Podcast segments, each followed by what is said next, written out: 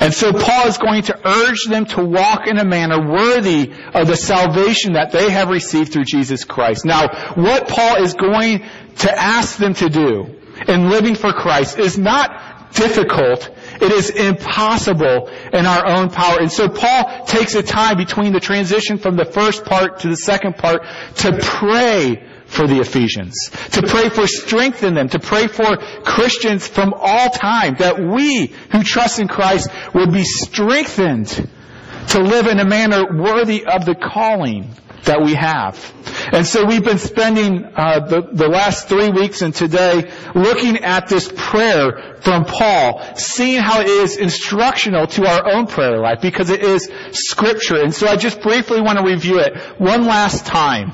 Paul starts by showing us a foundation of prayer truths that develop a passion in us for prayer. Some of those truths is that uh, God is big, that He can carry us through the deep waters of life, that God can carry us in the most difficult times, that we are small, that we indeed need God.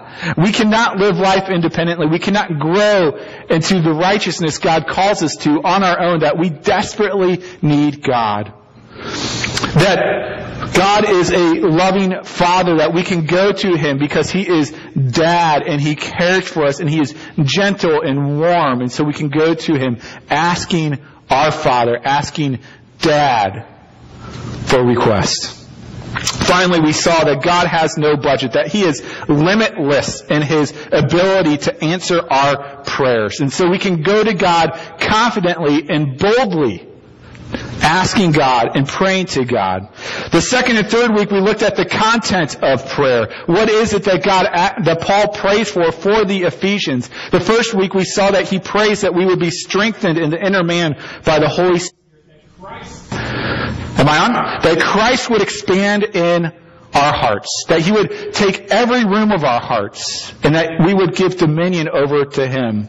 And then last week we looked at the uh, love of God. That the love of God is the foundation, that it is the soil in which we are rooted to grow into the fullness of God. And so those are the prayer, that's the prayer that Paul has been praying. That is the prayer that we should be praying for those that we love. This week we're going to look finally at the goal of Paul's prayer. What is the ultimate goal of Paul's petitions? What is the ultimate goals of Paul's prayer. That's what we're going to look at today. So let's read together Ephesians chapter 3. Let's go ahead and read uh, 14 through 21. But today we're going to focus primarily on verses 20 and 21. So Ephesians 3, verse 14.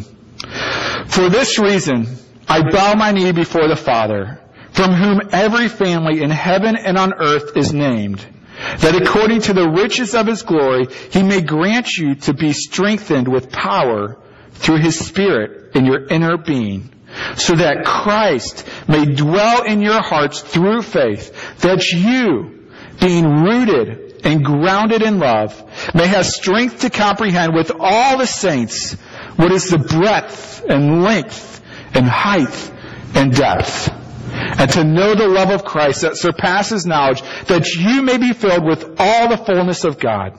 And then here's today's passage. Now to Him who is able to do far more abundantly than all that we ask or think, according to the power at work within us, to Him be glory in the church and in Christ Jesus throughout all generations, forever and ever. Amen. Let's pray. God, as we come to your word, it is futile unless your Holy Spirit is working in our heart. And so we pray that your Spirit would work to apply the scriptures to our hearts, to our lives, that we would be transformed, that we would no longer live for our glory, but that we would more and more, day by day, live for your glory. That is our goal. That is Paul's goal. That is your goal. We pray that you would make it happen. In Christ's name, amen. After serving in Afghanistan, 22 year old Jordan Olson returned home to the Outagamie airport. And as he returned home, he came to a, he came home to a hero's welcome. He got off the plane and his family was there with signs. They were crying. They were welcoming him with hugs and kisses. But not just his family was there. There was also newspaper reporters and there were uh, representatives from different distinguished military groups like the Military Honor Guard and the uh, representatives from the Veterans of Foreign Wars and representatives from the American Legion. And so all these people were there. And they were lining the hallway, all for one purpose, to pay honor and respect to this soldier. And the reason why they were all turning out to pay respect to this soldier was because he was not just any other soldier. As he got off the plane, you could see on his uniform he had different badges for uh, for being a sergeant, for being a parachutist. When he came off the plane, he came off limping because, as he had explained, he was next to an explosion and it hurt his leg. And so he went down the hallway shaking hands as people waved American flags, giving honor to him. You can imagine what a moving scene this was. But there was just one problem. Two days later, the public found out that most of what he was was a lie. Uh, he did serve in Afghanistan. He actually did patrol near Kandahar and certainly deserves our respect. But he was never a parachutist. He never even went to parachute school, and he actually never was a sergeant. he was faking the limp. And so as the public found out what was going on, people went to him and they said, why did you fake all this stuff? Why did you do this? And Olson said this. He said, I just wanted my family to be proud of me and overstepped some boundaries I shouldn't have overstepped. The article that I was reading went on to say that Olson could actually be prosecuted under an act which is called the Stolen Valor Act, which was made up in 2005 which prohibits claiming military honors that were not earned.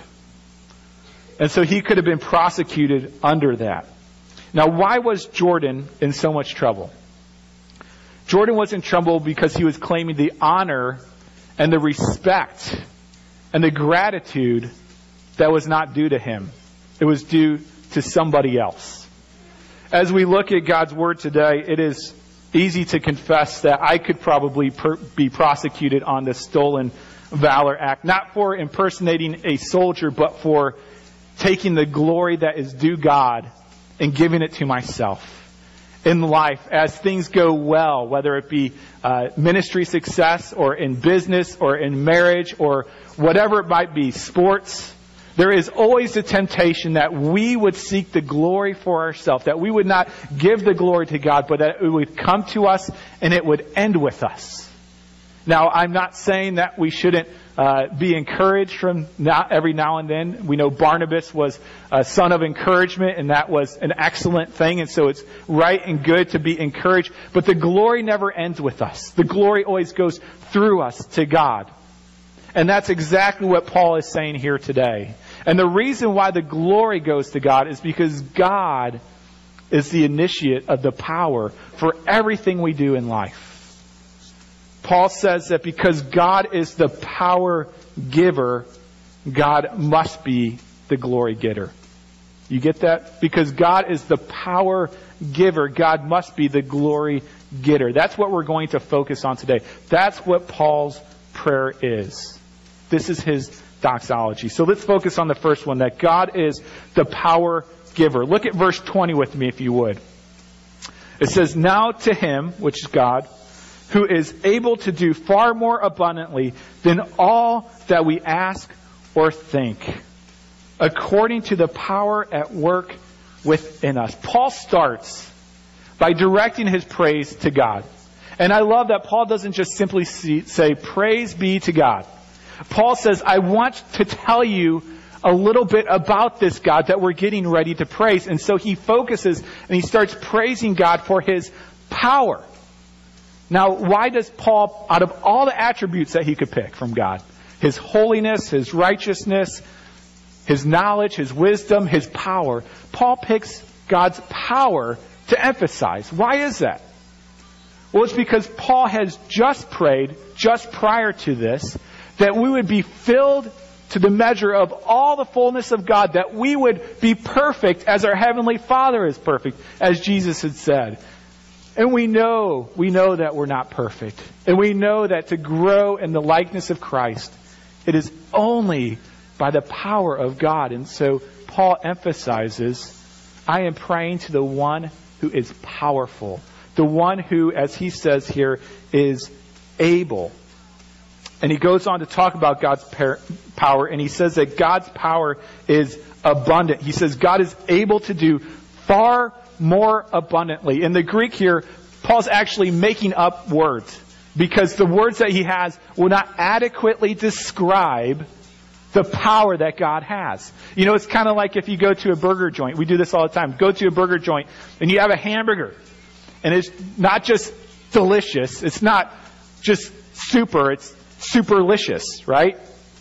That's what Paul's kind of saying here. I mean, Paul is exaggerating the power of God. And sometimes we don't see it when we read the English, but it's been translated exceedingly abundantly or even super abundantly above the greatest abundance. And so that's how powerful Paul believes God is. And this is the power that is accessible to those who are in Christ. He goes on to say that he is able to do far more abundantly than all that we ask or think. God can do more than you can even imagine. He can do more than what you ever ask for. He can provide more abundantly than that. And sometimes God does that, doesn't He? Sometimes God gives us more than we even ask for. When I was thinking through how I've seen this in my life, just presently, the one that really sticks out to me as we celebrate our one year anniversary is Jacob's Well. Uh, some of you have heard this before, but it's good to brag on God and show how He is such an abundant God to us. Um, when we first started planning for Jacob's Well, we had a couple different goals, and I'll just share two of them with you of things that we asked God for. We asked God if we could start service in September of last year. And God so abundantly blessed that we actually were able to start it six months earlier than that. And that's why we just celebrated our anniversary. Another goal that we asked God for is that we would have two community groups by September of 2010. And God so abundantly answered that that we had five community groups of people doing life together. God just abundantly poured out His blessing upon us. And so those were the things that we asked, and He gave to us abundantly, more than we asked for. But God also did things that we could have never imagined. Never. Just to set the baseline for you, we are told as church planners, here's what the average church does. The average church will take four years to reach 100 people. That's the average church. Of the churches that make it, there's a lot that never make it past the first year. And so we're sitting there, we, we're not asking God for anything, we're just saying this is the way it's going to be. At our two year, or at our one year anniversary, uh, we were blessed. We had 188 people at the worship service and we had an additional 20 or 30 people that came to eat and to join us for the acoustic cafe. Now, those are things that we didn't even imagine to ask God because we didn't want to be disappointed. And He provided abundantly. He provided things that we could have never even imagined. And so, what this does is this stretches us to not mild, meek prayer requests we don't, we don't offer God prayers that are manageable for Him, right? Like, I don't want to ask too much from God because I don't want to be disappointed. Paul said, you can pray big because we have a big God who is able to do everything. Now, the other thing this does, knowing that God can answer every prayer, is it gives us great comfort when we don't see God answering us what we would classify as abundantly or doing things that we don't even ask. Because what we know is that the reason why God doesn't answer the prayer the way you want to is not because he's not able to. You get that? The prayer that you ask that God says no to or later, that answer is not because he only has a limited amount of resources and he gives a little bit to this person and a little bit to that person. It's because God always answers you according to his love. He answers you according to his glory. He answers you according to his wisdom. Parents, we do this all the time. The kids say, Can I have another bucket of candy? right? They don't, they don't know. It's not good for them. We love them and we say, No, you can't have that. And so God is able to provide abundantly. God is also, God also, or Paul shows us in this passage, not only can God provide abundantly, but God's power is proven.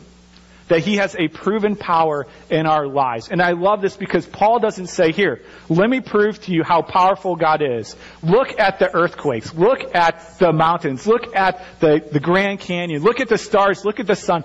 Look at the universe. That's not how Paul proves His power. Do you know how Paul proves God's power? Look with me right here. Verse 20. He says, I'll read it again. Now to him who is able to do far more abundantly than all that we ask or think, according to the power at work within us. If you are a Christian, if you have trusted in Jesus Christ, evidence of God's power, the greatest evidence of God's power is you. You are the evidence of God's amazing, majestic power. And you might say, how? I, I, don't think I exude God's power. I don't think I show God's power. How do I show God's power? Well, Paul has showed us throughout the first three chapters of this book how we show the power of God. We were all dead in our sin, completely cut off from God, spiritually dead to God. But God loved us and He raised us to new life. That is power. Paul actually talks about it. If you would look in Ephesians 1, it's probably just the page before in your Bible. But in Ephesians 1, 19 through 21, Paul talks about the power that God has given to us. He says this in Ephesians 1, verse 19. And what is the immeasurable greatness of his power towards us who believe? According to the working of his great might that he worked in Christ when he raised him from the dead and seated him at the right hand in the heavenly places, far above all rule and authority and power and dominion and above every name that is named, not only in this age, but also in the age to come. And he put all things under his feet and gave him as head over all things to the church, which is his body, the fullness of him who fills all in all. And so what Paul says here is that God has shown his power to us by raising us from spiritual death, by reconnecting us to God through the cross, paying for our sin so that we could be raised to life with Jesus. That's what we're going to celebrate in a couple of weeks with Easter. That Christ is alive, but that we too are alive if we trust in Jesus Christ. But the power is even greater than that. It's not just that we are saved, that we are given new life. It's that we are now able to conquer sin in our life through the power of God. He talks about in this passage in Ephesians 1 that because we are united to Jesus Christ, we have power over every dominion, over Satan, over the flesh, over everything because the power of God is in us. And so as we struggle through this life to grow closer to God, to grow in our holy, holiness, to grow into the fullness of God, as things in our life are overcome with victory because of the power of God, it attests to the power of God. And so as addictions and attitudes and frustrations in your life, as you, through the power of God, triumph over those, you are displaying the power of God to a watching world. And so when God says, I'm going to prove to you I am powerful, he doesn't point to the mountains. He doesn't point to the solar system. He points to the Christian and says, Look at the power I am working in you through Christ by grace. And so this power is a proven power that Paul is praising God for. So since God is the power giver, God is the glory getter. That's where we get to in verse 21 Read along with me if you would. Paul says to him, the power giver, be glory in the church and in Christ Jesus throughout all generations, forever and ever. Amen. Now, what does it mean to give God glory? I think that's a term, if you've been in Christian circles, you probably hear this lingo a lot. You know, give glory to God. Glorify God. What does that mean, practically? When we give glory to God, does that mean we are adding to God? That we are making, we are, we're filling up His insecurities and we are making Him feel better about Himself, that He's actually valuable and worthy and worthwhile? No. Obviously not. Can't improve perfection. But what we are doing is we are attesting to who God already is. We're worshiping His already perfection. We're worshiping His already power that is perfect and complete. And so when we come in here Sunday mornings and we glorify God through worshiping Him, we are not, we are not creating something for Him. We are attributing who He already is. We are claiming what He has already done through the cross of Christ. His love and His grace. And so we can do this 24 7. In our work, in our play, in our marriage, we have opportunities to glorify God, to show who He is. There was the marriage conference just a few weeks ago, and one of the statements that I heard from many of you that went was a statement that your marriage is going to be a picture of the gospel, of Christ's love for His church. And is your marriage telling the truth? Was the challenge. See, even in marriage, you have an opportunity to display the glory of God and to glorify God. And so that's what it means to give glory to God. Now, where is God glorified? Here in this passage, he says, To him be glory in the church and in Christ Jesus. Now, Christ Jesus is the head of the church. This is his body. We are his parts. He is the head. But he says the church is where God is to be given glory. Now, Christians, the church, has a very unique opportunity we have an opportunity to give glory to God because we know God. Those who are not Christians, those who do not trust in Jesus Christ, they do not know God. They cannot give glory to someone that they do not know. See, God will use all the other people, God will use all, the, all of creation to glorify Himself. But we have a unique opportunity to give glory to God because we know Him. And so he says his church is to be the one glorifying him, and we are to do it together. This is not just Christians individually glorifying God. Though we do that, it's as a church we give glory to God. And so that means that the primary purpose of your life, and the primary purpose of my life, and the primary purpose of Jacob's well is to give glory to God. We have a very God centered view of church here. We gather Sunday mornings, not primarily to reach out to the lost, not primarily to fellowship with one another, not primarily to be discipled, although all those things happen. We gather Sunday mornings to glorify God. We gather Sunday mornings to worship God because He is worthy. And you know what? Because of His grace, because of His love, all those other things happen. And so our primary purpose and work in life is to glorify God. Now, how long should this glory last? Again, Paul uses phrases to try to let it go on and on and on and on. But he says this. He says, throughout all generations, forever and ever. Amen. Amen means truly or so be it. And so there is an amazing promise in Scripture that the church of Jesus Christ will never be wiped out that it will be never be stamped out. Throughout the Old Testament, if you get to read it, it's beautiful. God always preserves a remnant to worship Him, to glorify Him, no matter how wicked they are. He always preserves a remnant from Adam through Christ. His church will endure forever.